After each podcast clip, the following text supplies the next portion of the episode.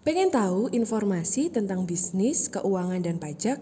Dengerin terus di Cash, The Consulting Podcast, agar kamu selalu update informasi seputar bisnis, keuangan, dan pajak. Stay tune!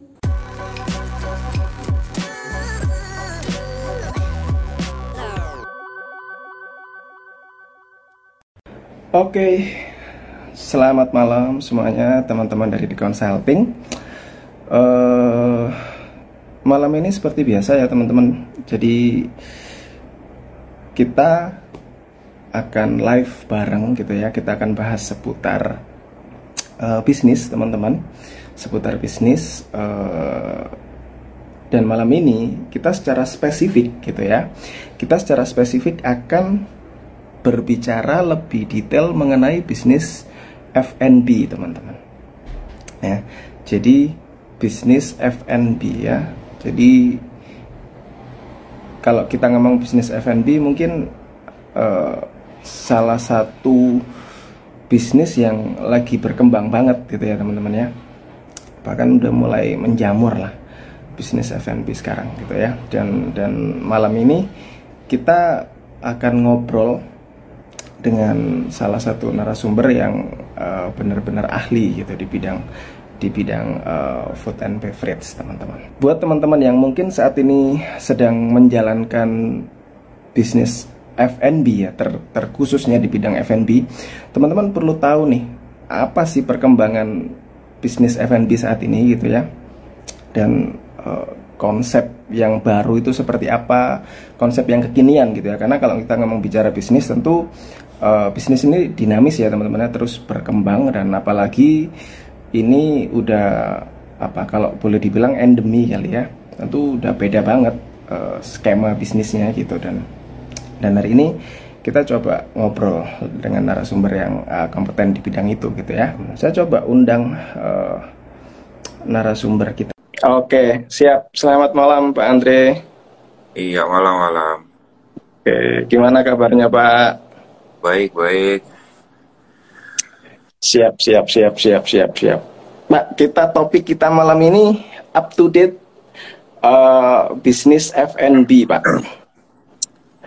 Uh, kalau kalau kalau saya memulai satu topik gitu ya. Kalau saya mulai topik, saya, saya suka dengan apa dan kenapa gitu. Kira-kira apa Pak? Tantangan terbesar bisnis F&B gitu ya di era sekarang ini kok harus sampai ada up to date gitu terkait F&B apa kira-kira tantangan bisnis F&B sekarang Pak? Pak Andri? Uh, paling besar kayak tantangannya karena zaman berubah ya. Itu kan selalu berubah ya. Tapi kalau ini tuh memang karena kita habis pandemik jadi ada sesuatu yang tadinya itu tidak pernah ada gitu. Mungkin kalau sebelumnya di dunia F&B kan kebanyakan inovasinya berupa produk, terus berupa cara komunikasinya, pricing strateginya, terus kemudian bisnis modelnya. Tapi sekarang ini harus lihat lebih detail secara keseluruhan karena zamannya juga berubah. Kemarin pada waktu pandemi gitu kan terbukti banyak banget bisnis yang akhirnya nggak survive kalau mereka nggak cobain skema online ataupun coba cari uh, another source of income gitu kan. Terus habis itu sekarang setelah pasca pandemi pun ini kan antara online dan offline itu kan naiknya ber, berbeda ya gitu kan. Kemarin mungkin online naik banget terus online-nya gak turun, sekarang online-nya lumayan naik. Tapi kalau menurut saya sendiri uh, offline-nya ini yang naik pun adalah sebuah gelombang kejutan ya sebenarnya nanti akan ada sedikit melandai lagi mungkin kayak gitu ya. Jadi yang harus diketahui secara up to date sekarang nih zamannya berubah sehingga harus dicari tahu uh, apakah emang tipe bisnisnya itu up to date apa enggak nih gitu tuh. Gitu sih. Oh lebih ke tipe tipe bisnisnya atau tipe produknya pak kira-kira pak? Hmm, secara menyeluruh ya. Jadi contohnya gini ya. Misalkan kita ambil uh, bisnis yang udah merajalela di Indonesia, bisnis ayam geprek gitu katakanlah. Yeah. Bisnis ayam geprek yang tradisional ada di pinggir jalan, mungkin kalau tahu asalnya dulu dari daerah sekitaran Jogja gitu tuh. Ketika mereka nggak berevolusi kemarin waktu zaman-zaman pandemi nggak bikin delivery order, kemungkinan udah mati nih sebenarnya gitu tuh. Tapi kalau misalkan mereka berevolusi sekalipun, sebenarnya kan kemudian ada apa ya another business channel sebenarnya gitu tuh. Uh, yang pertama mau saya bahas adalah tentang bisnis channelnya sendiri gitu tuh. Kalau hmm. bisnis channel tadinya ada yang online, ada yang offline gitu. Sebenarnya kalau mau di uh, breakdown lagi online dan offline itu turunannya ada banyak banget. Kebayang nggak kenapa tadi saya bilang uh, online dan offline di breakdown lagi, terus kemudian harus dicari tahu gimana caranya memanfaatkan potensinya sebesar mungkin. Karena kalau misalkan katakanlah nih uh, secara online gitu. Nah, onlinenya itu mati gitu tuh atau kalau nggak katakanlah batuk ya kita bilangnya kalau di F&B bisnis atau kayak hmm. penjualannya nggak sebaik pada sebelumnya yeah, yeah. berarti kan masih ada jalan yang lain sebenarnya ketika kita punya bisnis yang lain balik lagi tadi contohnya misalkan bisnis ayam geprek dia dijualnya secara delivery order delivery ordernya misalkan masuknya ada di empat platform yang udah ada di agregator yang ada di Indonesia, ada di GoFood, GrabFood, ShopeeFood, Traveloka Eats gitu. Katakanlah performance ya yang di dua ini tidak terlalu bagus, mungkin di dua yang lainnya bisa cukup bagus gitu. Katakanlah kalau misalkan online yang di sini kurang begitu bagus, mungkin bisa jualan ayam geprek tapi porsinya lebih banyak yang berupanya frozen atau mungkin bisa coba hmm. bisnis ya catering atau another thing misalkan off, uh, offline sekarang udah ada lagi bisa memperbanyak cabang ataupun bisa ada di event dan lain sebagainya gitu. Ini salah satu yang hmm. harus apa ya dilihat bahwa dari mana sih source of income-nya gitu sebenarnya karena source of income ini ngaruh tadi kalau misalkan zamannya misalkan tadi ada pandemik ada lockdown ada dulu sebelumnya ada ppkm dan lain sebagainya kita bisa pikirin ada cara yang lainnya nih sebenarnya yang bisa buat uh, memenuhi target revenue gitu sih oke oke oke oke oke oke Oke, okay, oke. Okay. Kalau dari era sekarang, sekarang kan udah mulai banyak gitu ya yang pakai uh, channel online gitu kan. Memungkinkan enggak sih bisnis F&B ini berjalan tapi enggak pakai outlet offline, pakai sistem PO gitu. Kan sekarang banyak tuh model-model bisnis rumahan yang mungkin mereka terdampak atau sebagaimana, tapi kan sekarang menjamur banget ya. Kira-kira bisnis model seperti itu bisa gede nggak sih, Pak Andre? Uh, pertama, ini ada dua pertanyaan berarti. Tadi pertama mungkin nggak online aja, yang kedua mungkin nggak kalau PO aja ya gitu. Kalau online ya, aja, ya, ya.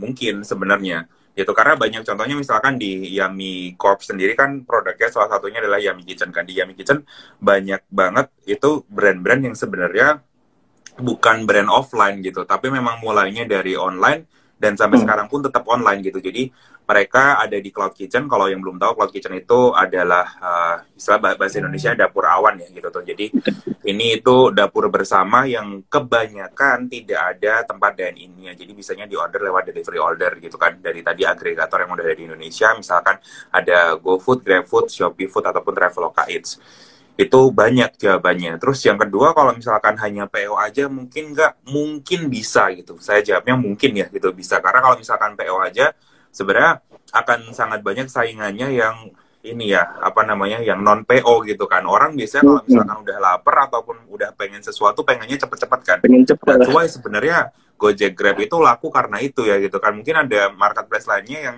uh, berupa PO gitu tuh ya pakai PO gitu tuh datangnya lima hari kemudian tiga hari kemudian gitu ya. Laku ada marketnya sendiri tapi sebenarnya uh, bakal lebih oke okay lagi nih kalau misalkan dia buka PO tapi dia juga yang buka yang daily yang ready stock gitu katakanlah. Bisa kalau misalkan tipenya PO tuh buat yang kuantitinya lebih banyak gitu ya. Oke oke oke. Jadi masih mungkin ya buat teman-teman uh, meskipun kalian tidak punya outlet gitu ya kalau iya, ngomong, betul, betul. saya tadi dititipin pertanyaan terkait up to date bisnis FNB gitu ya, terkait konsepnya. Kira-kira apa konsep yang baru untuk bisnis F&B ini yang yang mungkin teman-teman perlu tahu, Andre?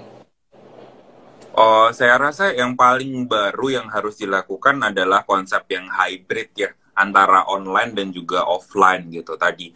Liatin semua figur yang bisa diambil dari situ gitu. Karena kalau misalkan zaman dulu itu tuh kayaknya kalau bisnis misalkan uh, restoran gitu tuh, kayaknya pada maunya offline semua gitu. Ataupun kalau kemarin waktu era pandemi ya udah coba online dulu deh gitu. Jadi ini ada ada dua kesenjangan ya sebenarnya gitu. Kalau yang saya lihat gitu kemarin hmm. waktu sebelum pandemi bisnis offline F&B itu marak sekali gitu. Terus kemudian pandemik yang offline saja itu mulai turun. Tapi di antara uh, waktu pandemik itu ada banyak bisnis banyak banget ya nggak cuman banyak ya yang online itu tuh naik secara drastis gitu kan banyak yang yeah, yeah, yeah, yeah. ribuan persen gitu tuh nah yeah, sekarang yeah. ketika uh, pasca pandemik gitu yang kemarin mungkin offline itu agak turun dan masih bertahan itu agak naik tapi yang online aja itu turun sebenarnya. Menurut saya yang paling ideal adalah hybrid. Terus kemudian tadi kalau sudah hybrid itu ngeliatin apa ya dari online ataupun offline sendiri apa nih yang bisa dikerjakan lebih gitu tuh karena kalau hmm. tidak memikirkan ke sana sebenarnya kita jadi nanti terlambat ya ketika ada ya amit-amit ada apa lagi gitu kan itu hmm. gitu sebenarnya dari situ sebenarnya untuk mengantisipasi nah setelah itu apalagi nih yang up to date gitu tuh sekarang kebanyakan uh, bisnis F&B ini udah mulai udah mulai pinter lah kalau menurut saya sekarang apalagi yang di Indonesia gitu. Udah menerapkan uh, supply chain tapi supply chainnya ini yang lebih tertata gitu ya. Buat teman-teman yang belum tahu supply chain itu adalah uh, apa ya journey dari bagaimana bisnis F&B itu bisa sampai akhirnya jadi satu produk yang di serve ke konsumen gitu. Jadi sepanjang journey-nya itu disebutnya adalah supply chain atau kalau yeah. misalkan di dalam bahasa bisnisnya supply chain management gitu. Mulai dari farm sampai table gitu. Farm to table-nya ini udah banyak banget orang yang sekarang tuh ngerjain gimana caranya dipersingkat gitu.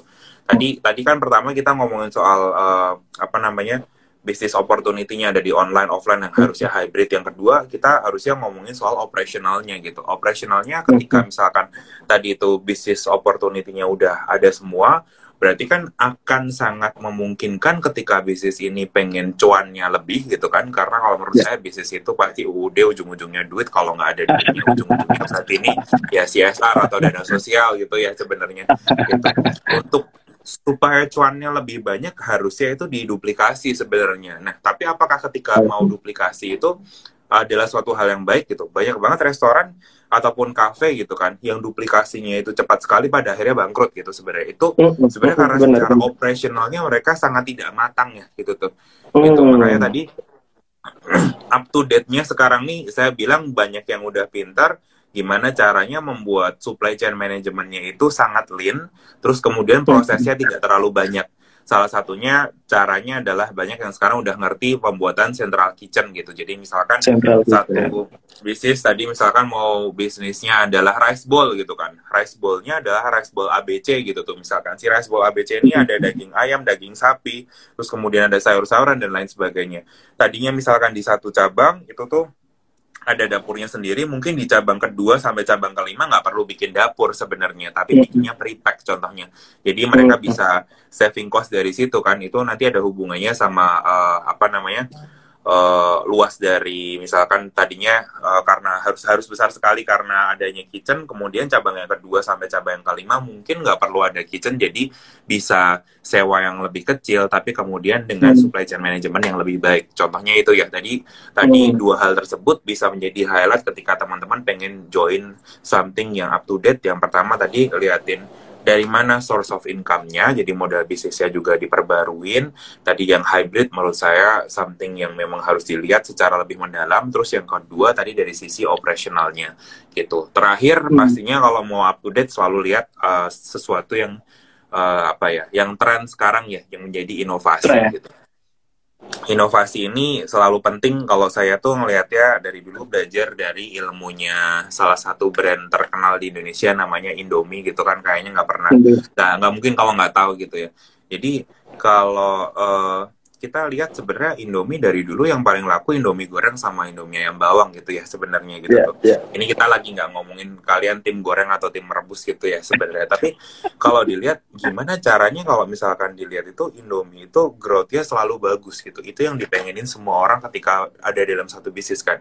Growth-nya itu bukan growth yang tiba-tiba ada dramatically langsung naik banget terus turun enggak kan tapi growth-nya itu bagus gitu naik terus gitu sebenarnya nah uh, di semua bisnis ini nggak cuma di F&B sebenarnya, tapi kalau di F&B ini sebenarnya paling berasa ya gitu tuh. Bisnis itu ada saatnya ketika menjadi mature kan dan usianya hmm. bisnis F&B ini itu sangat cepat sebenarnya apalagi zaman sekarang. Hmm.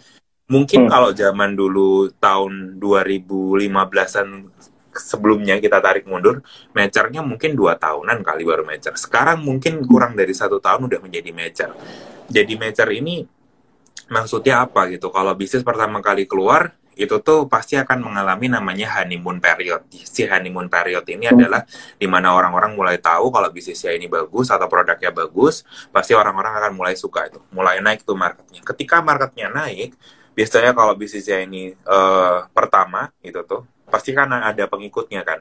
Ataupun ketika bisnisnya ini bukan pionir tapi ini bagus ya mungkin ada orang lain yang duplikasi. Pada akhirnya biasanya nih sekarang di bulan keempat atau kelima gitu lah sampai bulan keenam itu udah berasa tuh growthnya udah nggak naik lagi tuh gitu. Kalau nah, udah stagnan ketika ya? growthnya ya? itu nggak naik, ketika growthnya nggak naik, itulah di mana ketika bisnis itu sebenarnya menurut saya udah masuk ke mature tahap yang pertama hmm. gitu. Nanti akan ada mature-mature yang lain sebenarnya. Nah, agar secara growth itu tidak turun, tidak decline, inilah yang di, harus dilakukan inovasi di sini gitu. Jadi inovasi itu hmm. istilahnya anti agingnya gitu biar nggak turun tapi ini biar growth-nya tetap bagus gitu karena dengan adanya inovasi itu orang akan merasa bahwa brand tersebut itu relevan dan kemudian ada yang baru inovasi macam-macam ya nggak harus ngeluarin produk baru tiap bulan nggak juga gitu sekarang hmm. zamannya kolaborasi nih gitu tuh bisa dikolaborasiin hmm. sama brand lain bisa juga oh. dikolaborasiin sama sesuatu yang lain yang mungkin masih relevan tapi value-nya sama misalkan value-nya sama-sama healthy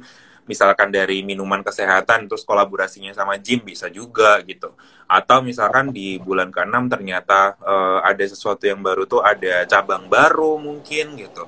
Ada packaging baru gitu. Atau misalkan ada paket baru dalam berupa bundling dan lain sebagainya gitu. Inovasi banyak ya gitu. Tapi yang jelas ketika tidak ada inovasi sama sekali berarti bisnisnya itu bentuknya begini kayak gunung nih langsung turun lama-lama mati gitu ya. Nah inovasi pun tadi kan poin yang ketiga adalah inovasi karena ketika berinovasi berarti harus ngelihat nih sebenarnya dari inovasi tersebut apa sih goalnya gitu tuh dari inovasi ini. Kayak apakah memang ini mau menarik market yang baru atau dirasa marketnya yang udah ada itu cukup terus kemudian mau di maintain dan lain sebagainya gitu. Makanya penting punya planning kan gitu. Saya kalau ketemu sama banyak sekali pebisnis F&B itu tuh kayak yang penting jalanin dulu aja gitu tuh. Ya yang penting jalanin dulu tuh itu uh, apa ya ini uh, untung-untungan ya berarti gambling ya gitu. Bisa jadi berhasil hmm. bisa jadi tidak. Karena menurut saya yang di planning aja banyak sekali yang planningnya itu bisa geser ya. Secara forecast kan pasti bisa tidak selalu tepat ya gitu tuh. Apalagi yang tidak di planning sama sekali. Jadi itu sesuatu yang bahaya kalau sama sekali nggak di planning gitu ya. Jadi tadi key pointnya dari up to date ada tiga yang pertama tadi uh, revenue source-nya dari mana aja. Terus kemudian uh, selain itu tadi yang paling penting pokoknya inovasi ya tadi yang terakhir. Terus habis itu yang kedua kita bisa ngelihat lagi lebih dalam apa yang mau kita apa ya kita capai di di dalam satu bisnis itu sendiri. Jadi ada planningnya juga gitu ya. Gitu. Hmm, yes, yes, yes, yes, yes.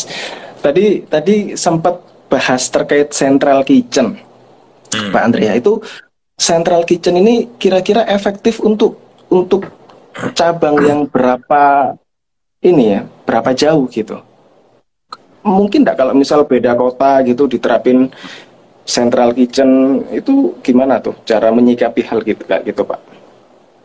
Central kitchen itu sebenarnya gini, fungsinya adalah untuk membuat uh, prepack sebenarnya. Jadi kalau dilihat dari supply chain, supply chain yang dari F&B itu tadi saya sebutnya from farm to table. Ini harus lihat tipe bisnisnya apa gitu. Mungkin kalau dari teman-teman ada yang mau tanya atau nyebutin tipe bisnisnya kayak gimana, kita bisa langsung study case-nya gitu ya. Contohnya nih, saya mau kasih contohnya bisnisnya adalah bisnis kopi kekinian, kopi dan teh kekinian gitu tuh. Apakah ini semuanya harus di central kitchenin? Bisa iya, bisa enggak gitu. Kalau misalkan produknya ternyata sangat simple, dan memang semuanya itu uh, ada mesinnya dan cukup murah ya kenapa harus di central kitchenin gitu contohnya hmm, gitu. Tapi yeah, kalau ya, misalkan yeah, tadi yeah. yang saya sebutkan contohnya uh, produknya adalah rice bowl gitu tuh. Misalkan hmm. uh, rice bowl ala Thailand gitu contohnya ya gitu. Berarti kalau kita lihat dari supply chainnya gitu kan dia harus nyimpen beras dia harus nyimpen proteinnya ada sayurnya ada bumbu-bumbunya ada sausnya ada packagingnya dan lain sebagainya gitu tuh. uh, kebayang nggak kalau misalkan bisnis ini mau diduplikasi saya uh, saya rasa misalkan dari kitchennya sendiri gitu mungkin kitchennya idealnya tiga kali empat gitu atau tiga kali dua gitu kitchen doang ya nggak sama hmm. storage ya contohnya sama storage dan lain ya. sebagainya gitu mungkin idealnya oh dapatnya setengah ruko gitu misalkan atau satu hmm. ruko misalkan katakanlah ya gitu tuh ini gambaran kasarnya gitu terus kalau kita breakdown lebih lanjut lagi, ternyata dari prosesnya itu harus masak nasinya terlebih dahulu, terus habis itu harus bikin topping, eh, harus bikin proteinnya dulu, harus ada sayurnya dulu, harus ada toppingnya dan lain sebagainya gitu. Pasti kalau dibikin kayak gini secara waktu tidak efisien, secara rasa kemungkinan tidak sama dan lain sebagainya gitu. Nah, that's why untuk mengakali itu ini, ini banyak banget yang udah melakukan sistemnya central kitchen gitu. Jadi waktu di central kitchen apa pun yang bisa di prepack akan lebih baik di prepack gitu. Balik lagi tadi sistemnya kalau bisa sih sebenarnya semuanya udah dibikin kayak Indomie gitu ya. Semuanya tinggal hmm. orang yang nggak bisa masak pun jadinya udah bisa masak gitu. Kalau tadi balik lagi ya kita breakdown misalkan nasi gitu. Nasi biasanya nggak nasi karena fresh kan harusan gitu. Tapi biasanya misalkan daging gitu tuh udah dibikinnya setengah matang terus kemudian udah dikasih sayur dan lain sebagainya kalau bisa udah di pack packin terus nanti tinggal di kitchen uh, ini central kitchen kan. Terus habis itu nanti yang di satellite-nya outletnya tinggal langsung di oseng aja gitu udah jadi gitu jadi kalau hmm. ditanya tadi uh, mungkin nggak kalau keluar kota, kalau keluar kota tergantung jaraknya berapa uh, berapa jauh, tapi kayaknya kalau luar kota nggak efektif ya biasanya di satu kota yang sama gitu, Cak. Hmm. Even kalau misalkan di Jakarta ya lebih baik mungkin liatin jaraknya, liatin macetnya apa enggak gitu kan. Jadi di kitchen uh, outlet yang satelit itu bisa dilihat juga perputarannya seberapa lama ataupun produknya tersebut tahan berapa lama gitu. Oke. Okay. Oke. Ya. Oke oke oke oke oke. Oke. Oke. Itu ya tadi kalau tentang central kitchen jadi sebenarnya tergantung produknya apa, seberapa okay. banyak prosesnya ya karena uh, di idea house central kitchen itu tuh buat membuat prepack sebenarnya ya gitu. Iya. Ya, ya. Tujuannya untuk bikin prepacknya. Jadi lebih ke kayak standarisasi gitu kali ya, biar biar semua pun bisa bikin akhirnya kayak gitu. Iya, iya. Yes, yes, yes. Terus tadi sempat apa? Cloud kitchen. Mungkin bisa dijelasin uh, sedikit lebih detail Pak Andre terkait cloud kitchen karena mungkin beberapa teman-teman juga masih asing nih dengan dengan uh, model bisnis yang pakai cloud kitchen nih. Mungkin beberapa teman-teman belum tahu. Kayak gimana sebenarnya konsep cloud kitchen ini, Pak? Cloud kitchen kalau di Indonesia itu tipenya ada beberapa gitu. Saya sebutin mungkin ada ada dua kali ya yang paling besar itu. Yang paling banyak adalah rental kitchennya sebenarnya. Jadi di dalam rental satu kitchen. kitchen itu dibagi menjadi beberapa partisi, terus kemudian disewain per brand gitu, ataupun per PT mungkin. Kalau brandnya ada banyak di situ gitu. Jadi sebagai rental kitchen gitu tuh. Terus yang kedua ada tipenya yang mirip seperti Yami Kitchen. Yami Kitchen itu ada yang tadi direntalin juga, tapi ada juga yang uh, brand management service. Jadi dari brandnya cuma kirim bahan bakunya aja, yang mengelola semua karyawannya dari Yami Kitchen gitu tuh. Jadi hmm. ini uh, idenya Cloud Kitchen kan sebenarnya adalah tadi tuh ya dapur awan ya sebenarnya. Jadi kenapa dibilang dapur awan sebenarnya? Itu karena tingginya tingkat delivery sebenarnya. Terus habis itu orang-orang kebanyakan maunya delivery aja karena ada marketnya sendiri dan tidak ada hmm. dine-in-nya. Tadinya seperti itu, tapi hmm. berkembang hmm. ke sininya banyak sekali cloud kitchen yang sekarang udah ada cloud kitchen-nya, ada juga uh, uh, dine-in-nya juga dan macam-macam ya gitu ya berkembang. Iya iya iya. Sekarang ada yang uh, pakai dine-in, ada juga yang masih delivery order aja gitu. Karena balik lagi tadi waktu kita awal banget ngebahas kan sebenarnya semua jenis bisnis ada baiknya itu mencari source income lebih banyak gitu ya. Kalau tadinya yeah, cuma yeah. delivery order sekarang zamannya udah banyak yang dine in ya why not jawabannya gitu. Oh. Jadi cloud kitchen pun juga udah mulai di hybrid ya ceritanya ya. Iya iya. Yeah, yeah. uh, model bisnis seperti apa yang yang mereka perlu berpikir tentang cloud kitchen, Pak? Mungkin teman-teman butuh masukan itu tuh. Apakah semua itu bisa di cloudkan gitu atau gimana ya? Hmm. Kalau bisa apa enggaknya bisa jawabannya, tapi sebenarnya ideal apa enggak gitu ya. Kalau menurut saya yang Yeah, yeah. ideal itu uh, bisnis yang mudah diduplikasi sebenarnya gitu. Oh. Terus kemudian yang kedua yang udah punya digital presence yang cukup kuat gitu. Karena kan kalau online ini atau delivery order itu tuh kaitannya kuat sekali dengan digital presence ya sebenarnya. Jadi kalau misalkan dia memang secara digitalnya kuat, karena sangat mudah gini nih. Misalkan katakanlah kita lihat di Instagram gitu pengen beli terus habis itu tinggal langsung one click away bisa langsung delivery order gitu. Kalau misalkan bentuk bisnisnya adalah offline kita lihat di Instagram uh, harus jalan dulu ke sana itu kan PR ya lebihan gitu tuh. Terus belum lagi nanti kalau ke sana ada pilihan lain lagi kemungkinan malah nggak jadi gitu. Jadi yang pertama tadi kuncinya mudah duplikasi terus yang kemudian yang kedua udah punya presence digital yang uh, cukup kuat gitu.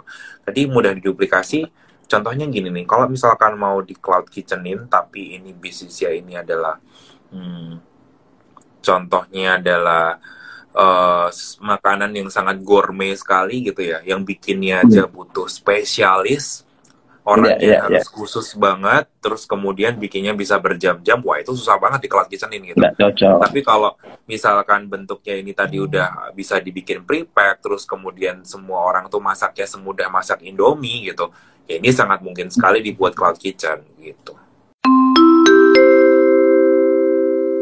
Bisnis sulit berkembang dan bingung untuk mulai memperbaikinya dari mana. Segera check up bisnis Anda sekarang juga dengan tools kami yaitu Business Check Up Tools yang bisa Anda dapatkan di academy.theconsulting.id. Wow. Jadi clue-nya adalah buat teman-teman yang bisnisnya mudah diduplikasi gitu ya. Kalian bisa pakai cloud kitchen. Oke oke oke menarik menarik.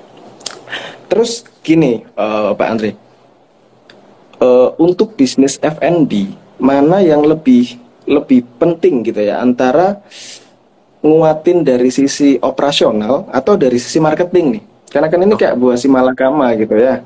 Kita kuat di operasional, tapi kalau marketing juga nggak ada, marketingnya kurang juga yang beli juga nggak banyak gitu. Tapi kita kuat di marketing, operasional kurang juga kita nggak bisa memenuhi itu market yang ada gitu. Kira-kira Saya orang ide marketing, saya orang marketing nih ya. Jadi saya dari dulu berkarir ya di komersial tapi selalu lainnya di marketing. Tapi saya selalu Oke. bilang semua bisnis itu operasionalnya harus benar dulu.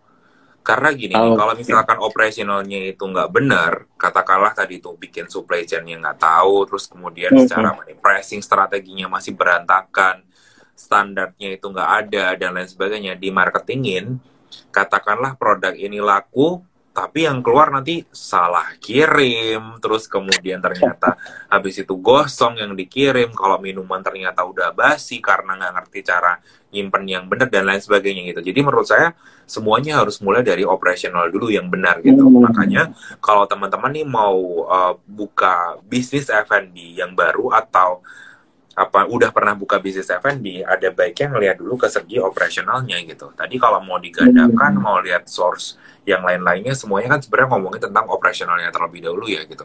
Karena dari operasionalnya yang memang kita udah distandarkan gitu tuh ataupun operasionalnya udah bener ya flow-nya lebih enak gitu tuh. Jadi nanti kalaupun di marketing kan jadinya ya yang keluar itu produknya ada standar kualitinya gitu. Hmm, ya, ya, ya, ya. Jadi tetap operasional dulu ya teman-teman ya. Jadi Betul, betul. itu kuat baru mikir ke marketing. Tadi sempat bahas pricing strategi. Ini juga yang sering kali di lapangan jadi pertanyaan. Eh, misteri masalah HPP-nya bisnis F&B itu berapa besar sebenarnya Pak? Karena kan orang itu banyak versi kalau Ini ini paling Apa, banyak yang ngawur, berapa, paling banyak yang ngawur. Kalau zaman Nah, itu. dulu, ini pasti sering banget orang-orang tuh kalau di bisnis F&B kayak gini. Udah harganya dikaliin tiga aja gitu tuh, atau dikaliin dua aja. gitu. Itu jelas-jelas ngawur gitu. Pertama Nah, kalau itu. ngomong soal pricing strategi, ini pembahasannya berarti kita mau channelin ke mana terlebih dahulu gitu. Saya selalu lihat marketnya sebesar apa dulu. Kalau misalkan tadi kita bagi dua, satunya online, satunya offline gitu. Berarti perlu diketahui hmm. ketika market online tersebut kena banyak potongan nih gitu. Potongan agregator hmm. contohnya misalkan kalau GrabFood gitu, pengen ikutan semua promonya berarti total potongnya 36%. Kalau misalkan GoFood okay. pengen ikutan promonya juga berarti 20% tambah 3000 contohnya misalkan Shopee Food biasanya 15%, Traveloka Eats 15%. Misalkan ya ini katakanlah dapatnya kasarnya seperti itu. Berarti kan oh, ini berarti ada sekian persen yang harus disiapkan entah ini ngambilnya dari marginnya atau ngambilnya dari yang lainnya. Offline berarti harus dilihat lagi oh ternyata ada operational cost ada utilities dan lain sebagainya gitu. Ada yeah, cost-cost yeah, yang yeah, lainnya yeah. juga gitu. Tadi balik lagi di sini ada cost di sini ada yang namanya HPP gitu. HPP itu orang-orang pada bilangnya harga pokok produksi gitu. Padahal sebenarnya kalau di hitungan yang benar nih ya menurut saya gitu tuh ini bisa pinjem ilmunya dari industri FMCG nih fast moving consumer good. Mereka ngitungnya namanya COGS atau cost of goods sold. Jadi ketika cost of goods sold itu berarti tadi komponen yang ini ini semua itu masuk ke dalam cost of goods sold. Manning itu masuk ke dalam cost of goods sold. Utilities berarti penggunaan air, listrik itu masuk juga ke situ juga. Rental berarti dibagiin semua ke cost of goods sold. Jadi nggak bisa sesimpel kayak oh ya udah kita kaliin tiga aja gitu tuh. Rumusnya adalah HPP bener nih, kita nentuin harga pokok produksi plus ada packaging, bolehlah masuk ke situ. Tapi kemudian biasanya dari HPP tersebut, ngeliatin garis besar lagi adalah COGS-nya tadi. Setelah COGS-nya atau cost of goods sold-nya tahu, kita baru pergi lagi nih ke market yang berikutnya gitu. Di market yang berikutnya kita mau dapat untung berapa persen, atau ketahuan nih kalau nggak dari sini tuh, oh berarti di online uh, channelnya 1, 2, 3, 4, itu tuh nanti uh, ada penambahan segini persen di offline hmm. ada penambahan segini persen gitu. Mau misalkan buka PO ada segini persen lagi. Sampai keluar harga ujungnya adalah namanya CBP atau Consumer Buying Price. Itu harga yang hmm. dibeli oleh consumer. Kalau saya biasanya lebih gampangnya lagi, itu langsung nentuin sebenarnya consumer buying price-nya itu mau di harga berapa gitu. Karena kalau misalkan kita udah tahu consumer buying price-nya, kita bisa lihat dong sebenarnya dari semua market yang udah ada gitu kan, kompetitor dan lain sebagainya ada di harga berapa sih? Kita pengennya ya. harganya par sama aja atau lebih uh, premium atau misalkan lebih murah gitu. Oh oke okay, tembak harganya segitu baru dihitung mundur nih. Berarti ketahuan uh, cost of goods sold ini berapa gitu. Nah, jawabannya kalau tadi mau tanya berapa persen gitu atau katakanlah berapa gitu tuh uh, percentage-nya ya sebenarnya yang sangat ideal menurut saya adalah sekitar 20% kalau bisa di bawah 20%. Gampangnya kenapa seperti itu gitu. Di era yang sekarang ini bukan berarti saya ngajarin wah kalau bikin produk yang pakai ingredients yang jelek-jelek aja sampai 20% enggak gitu.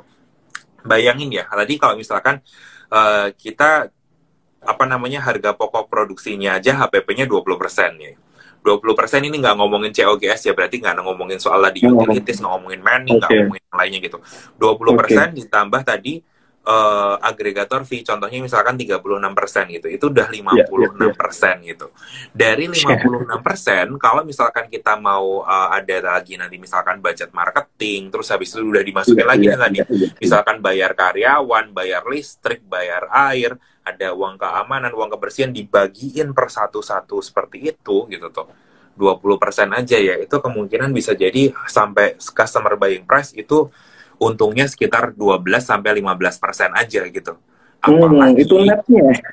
Netnya ya. Bisa jadi sekitar segitu apalagi kalau kita lagi mau push nih oh ya udah marketingnya digedein lagi gitu bikin iya. promo lagi yang lebih gede gitu diskon 20%, diskon 30%. Oh, diskonnya 20% tuh serem nih udahan apalagi diskon 25% gitu. Wah, ini kena lagi nih. Jadi ya, ya, ya, kalau ya, misalkan ya. tadi uh, eh, HPP-nya aja, ini ngomongin HPP ya berarti tadi 20% aja, kemungkinan besar uh, tadi untungnya ya profit ya ini ngomongin ya, bukan revenue ya. Profitnya ya, mungkin tadi di angka 12 sampai 15 persen gitu. Bisa jadi ya akhir-akhirnya ujung-ujungnya sekitar segitu gitu. Apalagi kalau misalkan tadi uh, eh, HPP-nya ternyata adalah 35 persen nih. Untungnya mungkin 5 persen ya. atau 3 persen ya dari harga jualnya gitu. Itu kan jadi sesuatu yang nggak make sense. Ini saya ketemu hmm. banyak banget case ya. Ini banyak ya uh, dari klien gitu tuh bilang oh ya kita penjualannya satu harinya itu 50 juta gitu jangan yeah. impress dulu kalau orang bilang satu hari impress itu 50 juta gitu saya selalu nanya gitu oh iya kalau gitu uh, profitnya berapa gitu. Karena ini yang perlu dipahami dari pricing strategy setelah kita mendefine tadi ada HPP, COGS, ada marginnya berapa sampai ujung-ujungnya ada CBP kan consumer buying price. Kita berarti bisa membuat sebuah proyeksi gitu kan. Kalau projection itu tuh berarti kan misalkan ditargetin dalam satu bulan katakanlah uh, harus 30 juta gitu misalkan. Oh berarti kalau satu bulan 30 juta ya berarti satu hari minimal satu juta katakanlah seperti itu gitu. Mm-hmm. Tapi ketika satu hari minimal adalah satu juta, tadi kan ngomongin revenue berarti kita belum mm-hmm. ngomongin profit kan gitu. Padahal yang paling penting sebenarnya balik lagi bisnis itu oke okay, ujung-ujungnya duit gitu atau yeah, ujung-ujungnya cuan gitu istilahnya. Untungnya yes. berapa sebenarnya gitu. Kalau misalkan katakanlah ternyata nggak untung, ya udah kita mendingan bikin CSR aja daripada bikin bisnis gitu. Malah udah jelas daripada capek-capek kan tadi. Katakan tadi 30 juta gitu. Atau bahkan ada yang tadi tadi ya saya cerita ini case nyata. Satu hari 50 juta gitu. Tapi ketika saya tanya gini, sebenarnya profitnya berapa gitu. Oh, nggak tahu nih profitnya berapa. Wah, serem banget gitu. Setelah dilihat ternyata harga-harga makanannya tuh sangat murah. Jadi orang suka tuh ke situ Terus saya nanya, hmm. dihitungin ada HPP-nya nggak sih? Enggak. Enggak. Yang penting tadi kaliin tiga gitu contohnya. Wah, serem banget oh, langsung dikaliin tiga.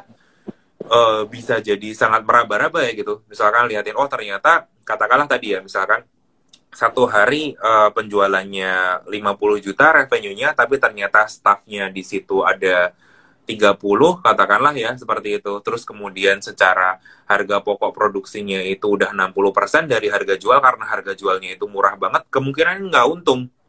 Mm-hmm. Tapi nombok gitu. Nah, jangan mm-hmm. sampai menjadi apa ya, owner dari sebuah bisnis yang mana bisnisnya itu nggak diperhatiin gitu. Tadi setelah kita ngomongin soal operational, hal yang habis itu mau di, harus dibahas sebelum apa pun produk yang keluar adalah pricing strategy gitu ini pentingnya ngobrol sama orang, nggak usah orang finance lah. Ini kan menggunakan logika yang cukup sederhana ya. Gitu. Kalau kita bisnis yeah, pengennya yeah. untung. Kalau misalkan Benar. kita bisnis tapi pengennya nggak usah untung, kita nyumbang aja mendingan gitu ya. Baik lagi, jadi nggak perlu susah-susah lah bisnis gitu. Kita sumbang ke panti asuhan aja kalau mau filantropi ya maksudnya gitu. Jadi sepenting itu bikin pricing strategy. Mantap, mantap. Jadi nggak asal kali tiga kali dua gitu teman-teman ya. Tadi tadi sempat 20% itu kalau food bisnis makanan sama minuman sama perhitungannya. Hmm, beda, beda, beda, lagi. Beda. Beda ya.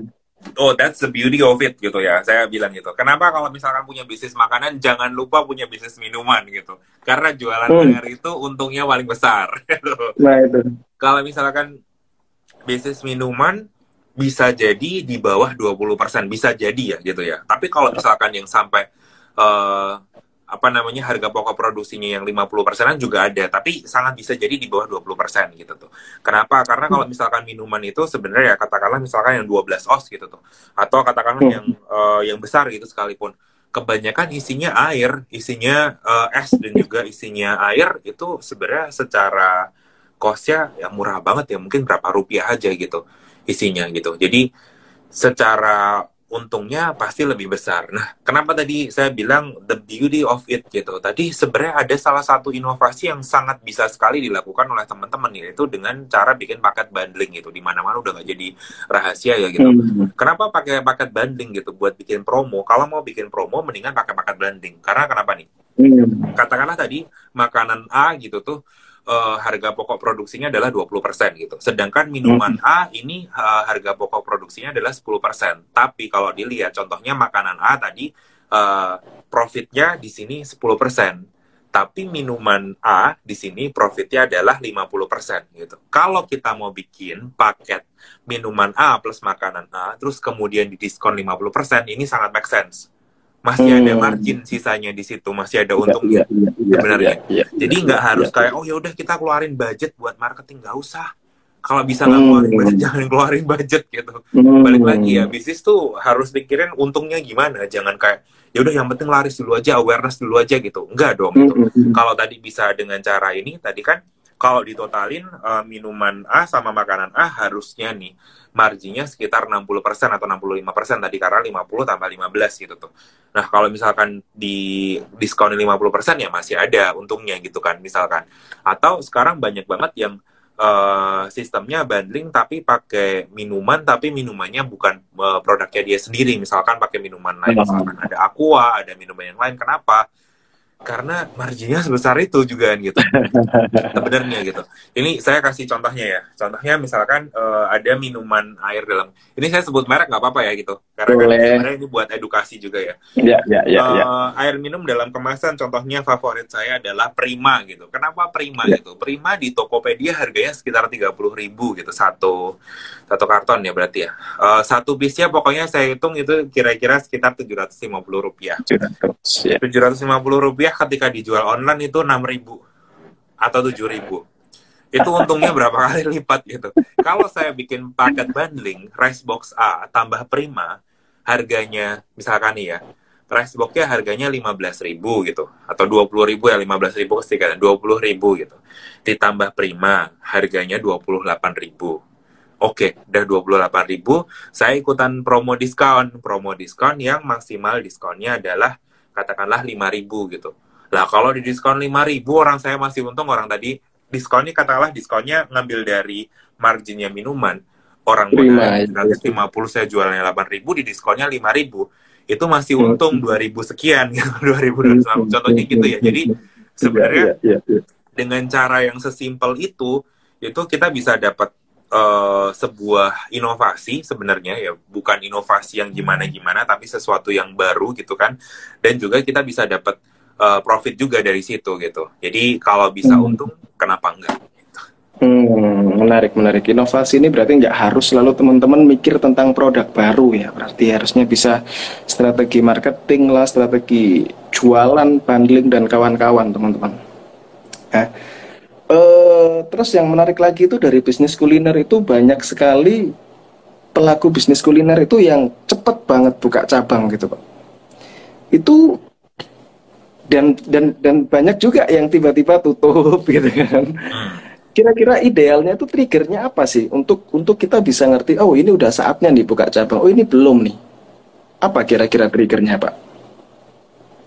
yang benar ya berarti ya balik lagi kalau yang Yes. benar eh, buka cabang berarti ketika secara operasional itu udah siap secara apa ya secara tadi strategi berarti memang strategi. Kalau tadi kan udah dibagi nih misalkan eh, bisnisnya secara online gimana offline gimana online-nya itu dibagi macam-macam offline-nya salah satunya adalah buka cabang baru dan itu dirasa udah siap ya kenapa nggak buka cabang gitu tuh sebenarnya itu yang Hmm. benar ya jadi sebenarnya tapi kenapa ada fenomena tersebut gitu biasanya kalau fenomena tersebut terjadi pada orang-orang yang menjalankan bisnis kemitraan bukan franchise ya jadi franchise sama kemitraan Hmm. itu ag- agak sedikit beda gitu kalau di. Indonesia berarti secara undang-undangnya franchise itu ketika sebuah bisnis eh, F&B ataupun bisnis kalau bisnis lain saya kurang tahu ya kalau di bisnis F&B harusnya eh, udah minimal 2 tahun terus kemudian harus Hmm. profitable jadi ada garansi profitability itu yang pertama. Terus kemudian kalau kemitraan itu berarti sebagai mitra aja. Tidak ada jaminan di situ sebenarnya. Nah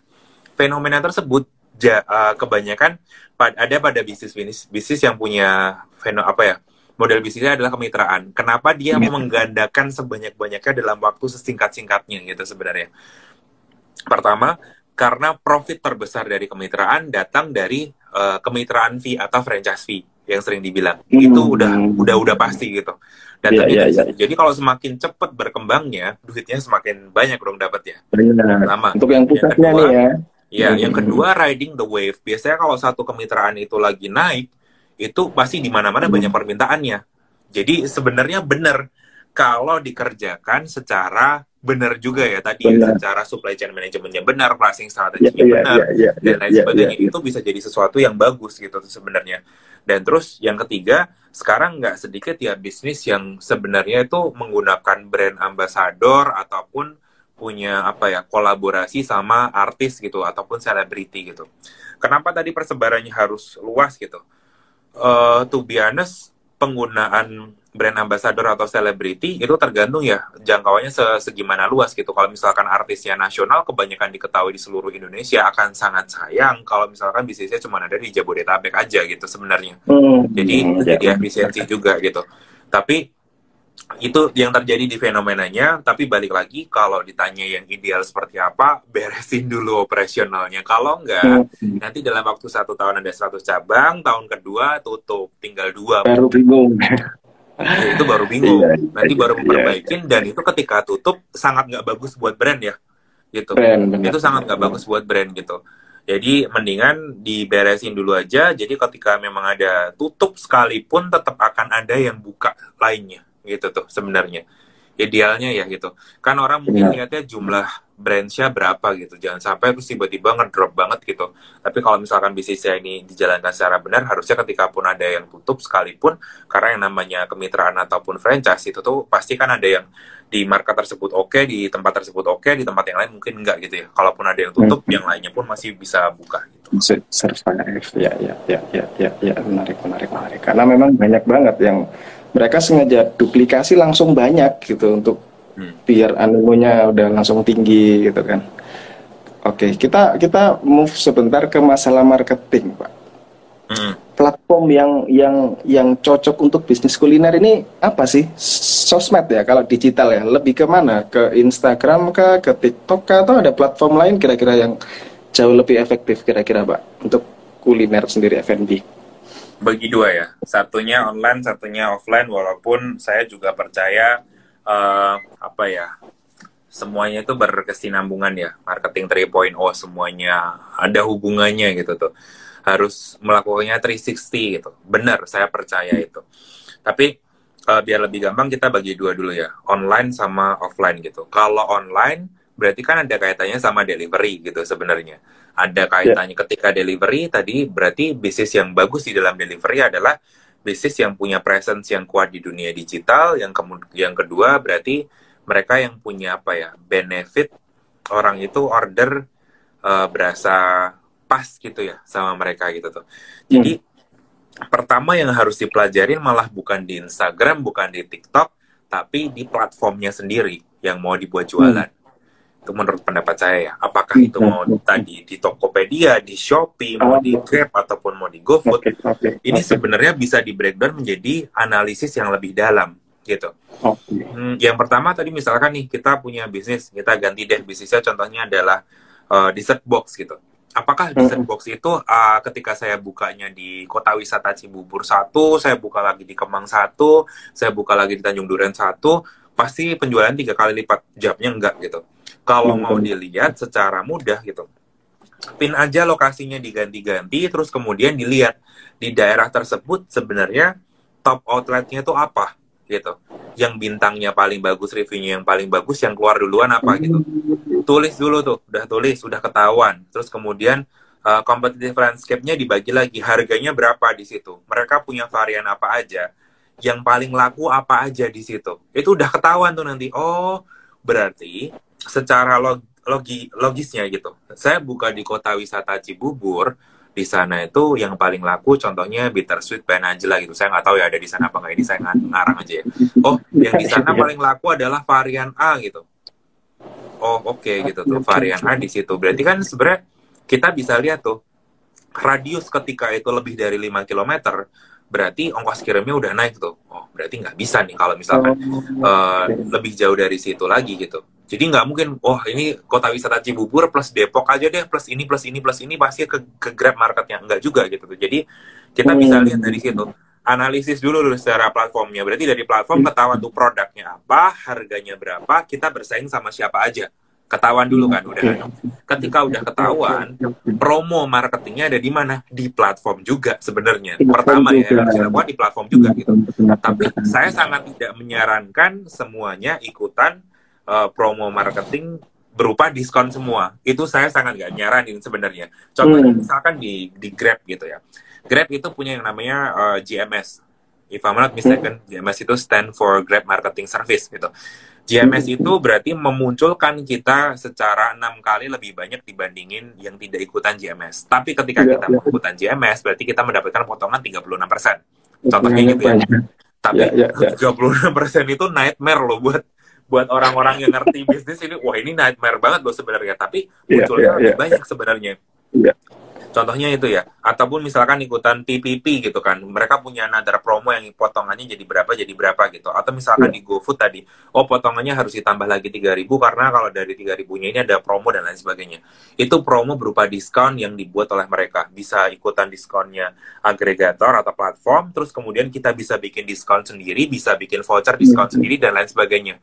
Tapi ingat ya, semuanya yang di sini tuh tujuannya sebenarnya adalah awareness sama buat biar produknya dicobain lebih lebih hmm. banyak lagi gitu. Jadi teknik marketingnya di situ termasuk ketika teman-teman mau ngeliatin di Tokopedia ataupun Shopee, ini lebih fair lagi menurut saya. Tokopedia dan Shopee mereka ketahuan berapa pieces yang udah laku di situ.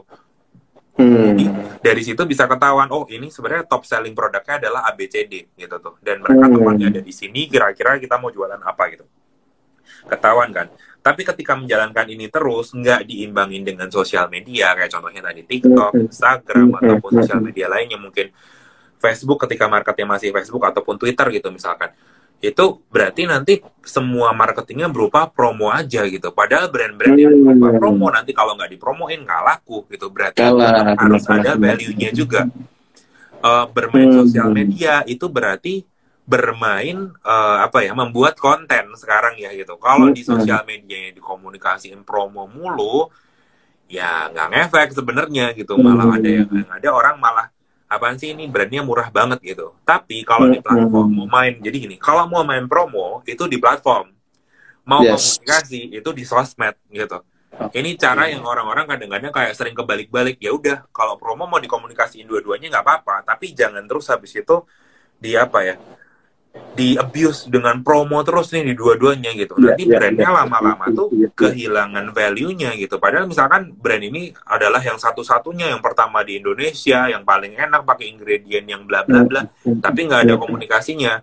Komunikasinya cuma tadi tuh diskon, diskon lagi kalau beli tiga diskon tambah satu, kalau misalkan beli lima free ongkir, kalau gini kalau gini, wah serem banget ya ngelihatnya ke depannya. Padahal kalau kita membangun sebuah brand itu kan pengennya apa ya sebagus Starbucks gitu ya istilah ataupun hmm. sebagus brand-brand yang gede gitu. Istilahnya misalkan satu cup putih polos ditempelin logonya Starbucks harganya jadi lima puluh ribu nih gitu. Kalau nggak cup putih polos doang ya dua ribu mungkin gitu. Jadi brand itu punya kekuatan gitu. Ini kan tapi sebenarnya ilmu ini tidak banyak orang yang percaya gitu sebenarnya. Karena membangun brand itu kan sebenarnya perjalanan yang sangat panjang ya bukan perjalanan yang tiba-tiba hari ini bangun besok udah jadi brandnya gitu tapi yeah, ya, ya. yeah. Uh, yang perlu saya kasih tahu ya sebenarnya bangun brand itu ketika dilakukan dengan benar 5-10 tahun itu sangat berguna untuk menaikkan value dari brand tersebut. Tapi kalau menghancurkannya ya sehari dua hari bisa dihancurin gitu. sebenarnya itu kan membangun reputasi kan dan dihancurnya lebih cepat gitu. Jadi tadi harus ingat uh, tujuannya kita mau bikin brand sama satu lagi tujuannya kan memang mau untuk promotion seperti apa gitu. Yes, yes, yes. Jadi sebelum ngomong sosial media, teman-teman justru perhatikan di platformnya dulu. Menarik, menarik, menarik ya. Oke, gak kerasa kita udah hampir sejam. Mungkin terakhir deh, uh, Pak Andre. Gimana caranya menangani keluhan customer secara elegan gitu? Karena kan kita akhir-akhir beberapa waktu kemarin kan ada satu yang heboh gitu ya mengenai salah satu kritik terhadap produk minuman tertentu gitu kan dan endingnya nggak tahu. Kalau menurut saya kayaknya kok malah anti klimaks gitu dengan tindakannya. Malah merusak brand. Mungkin mungkin ya. Persepsi di banyak sosmed kan seperti itu gimana sih seharusnya menangani keluhan customer secara elegan biar kita juga nggak ngerusak brand kita sendiri gitu kira-kira pak? Oke oke. Eh tadi sebelumnya sebelum balik saya baru ingat tadi kan saya jelasin caranya secara online ya. Kalau secara offline balik lagi oh, ya, uh, mengkomunikasinya yes. harus sesuai dengan targetnya ya. Offline itu balik lagi tadi siapa yang biasanya berkunjung ke situ gitu.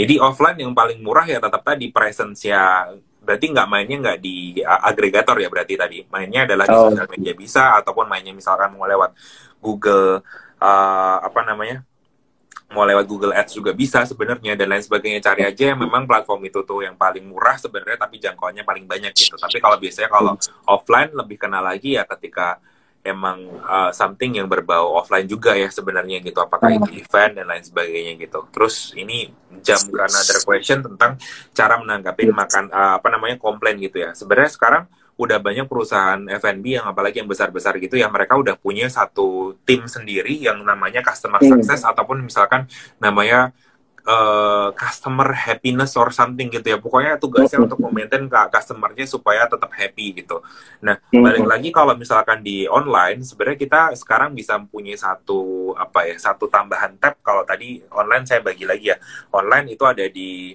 uh, platform mau di Gojek ataupun Grab itu banyak sekali sekarang brand yang udah ada tulisannya misalkan cara komplainnya seperti apa atau kalau enggak Hmm. tidak puas kita ganti ada Ya, loh ya, yang seperti itu Ya, gitu ya, ya, Kenapa? ya, Karena tadi saya bilang ya sebenarnya kalau membangun brand itu butuh waktu yang sangat panjang sekali, tapi ngerusaknya butuh waktu yang sangat sebentar sebenarnya. Yes, yes, Jadi- yes, yes.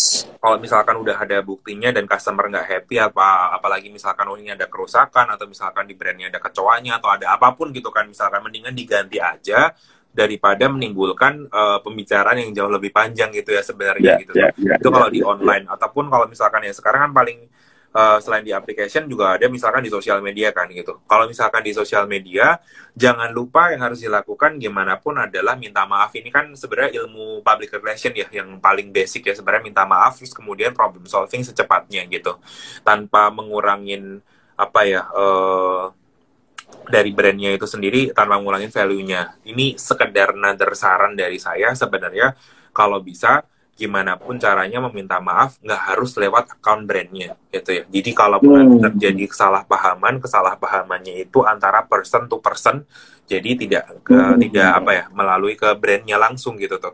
Tadi kalau misalkan online ya, kalau misalkan offline sebenarnya ini banyak juga kejadian nih dari offline terus kemudian jadinya online, jadinya viral gitu. Misalkan Mm, ada kesalahan misalkan dari servisnya ataupun kesalahan misalkan kelihatan kenapa gitu terus kemudian dari customernya di videoin dan lain sebagainya gitu. Jadi kalau bisa diselesaikan di lokasi langsung diselesaikan di lokasi aja gitu. Rules of the thumb dari F&B industri menurut saya ketika bisa diganti kenapa enggak gitu tuh. Gitu Hmm. balik lagi ya gitu. Kalau kita tadi ngitung-ngitung tadi pembicaraan pertama kita soalnya ngomongin duit ya gitu. Costnya Iya, itu iya, katakanlah 20% atau 30% gitu. Katakanlah makanannya itu 100 ribu, sebenarnya kita tuh modalnya 20%. Ingat ya, 20% tuh 20 ribu. Ini akan Iya. jadi sangat murah dibandingkan kita harus menghabiskan waktu nanti untuk mengatasi semua chaos yang ada gitu. Jadi kalau bisa diganti, lihat case-nya, ganti-ganti aja gitu. Kalau misalkan harus ada permohonan maaf ya permohonan maaf gitu tuh. Jadi dan ini pun berarti harusnya disiapkan secara apa ya? Udah ada strateginya ya. Kalau misalkan di dalam ilmunya ada yang namanya strategic issue management gitu berarti. Tadi setelah uh, mengetahui tadi kita bangun secara operasionalnya gimana, pricingnya gimana gitu. Ini juga nggak kalah penting nih, biar kita bisa tahu dan mengantisipasi kalau ke depannya ada suatu masalah di brand kita sendiri, uh, cara mengatasinya seperti apa gitu. Menarik. Siap, siap, siap, siap, siap, siap. Oke, nggak kerasa kita udah sejam lebih, eh, Pak Andrea kita ngobrol seputar kuliner. Oke, itu dulu. Thank you, Pak Andre waktunya. Senang Ya, bisa ngobrol-ngobrol. Siap, Pak. Sehat-sehat selalu. Salam buat keluarga semua. Pak Andre. Ya, Bye.